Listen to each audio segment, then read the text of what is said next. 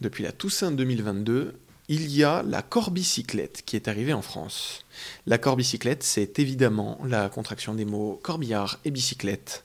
Je suis avec Isabelle Plumereau, la conceptrice de la corbicyclette en France. Bonjour Isabelle. Bonjour. La corbicyclette, comment c'est? La corbicyclette, c'est sur la base d'un vélo triporteur avec euh, une roue à l'arrière et une plateforme à l'avant supportée par deux, deux, roues. Donc on a trois roues, donc c'est un véhicule très stable.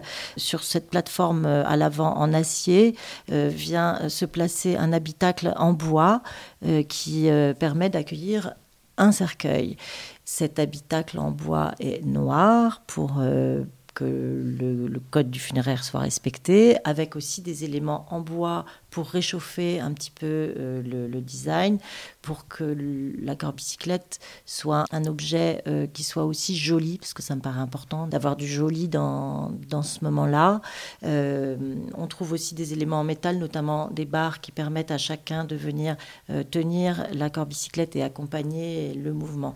C'est un vélo à assistance électrique qui nécessite donc une énergie physique du cycliste qui va pédaler dessus.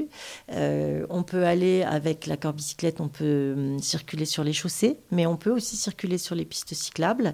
Bon, bien sûr, il y a des pistes cyclables qui peuvent être un peu étroites, mais normalement, euh, le, la corbicyclette va faire un, un, mètre de large tout pile, qui est juste la taille euh, standard des, des, pistes cyclables en Europe. Donc c'est prévu pour. La corbicyclette, euh, la bicyclette corbillard, d'Isabelle Plumereau, directrice des pompes funèbres Le Ciel et la Terre. Merci beaucoup Isabelle.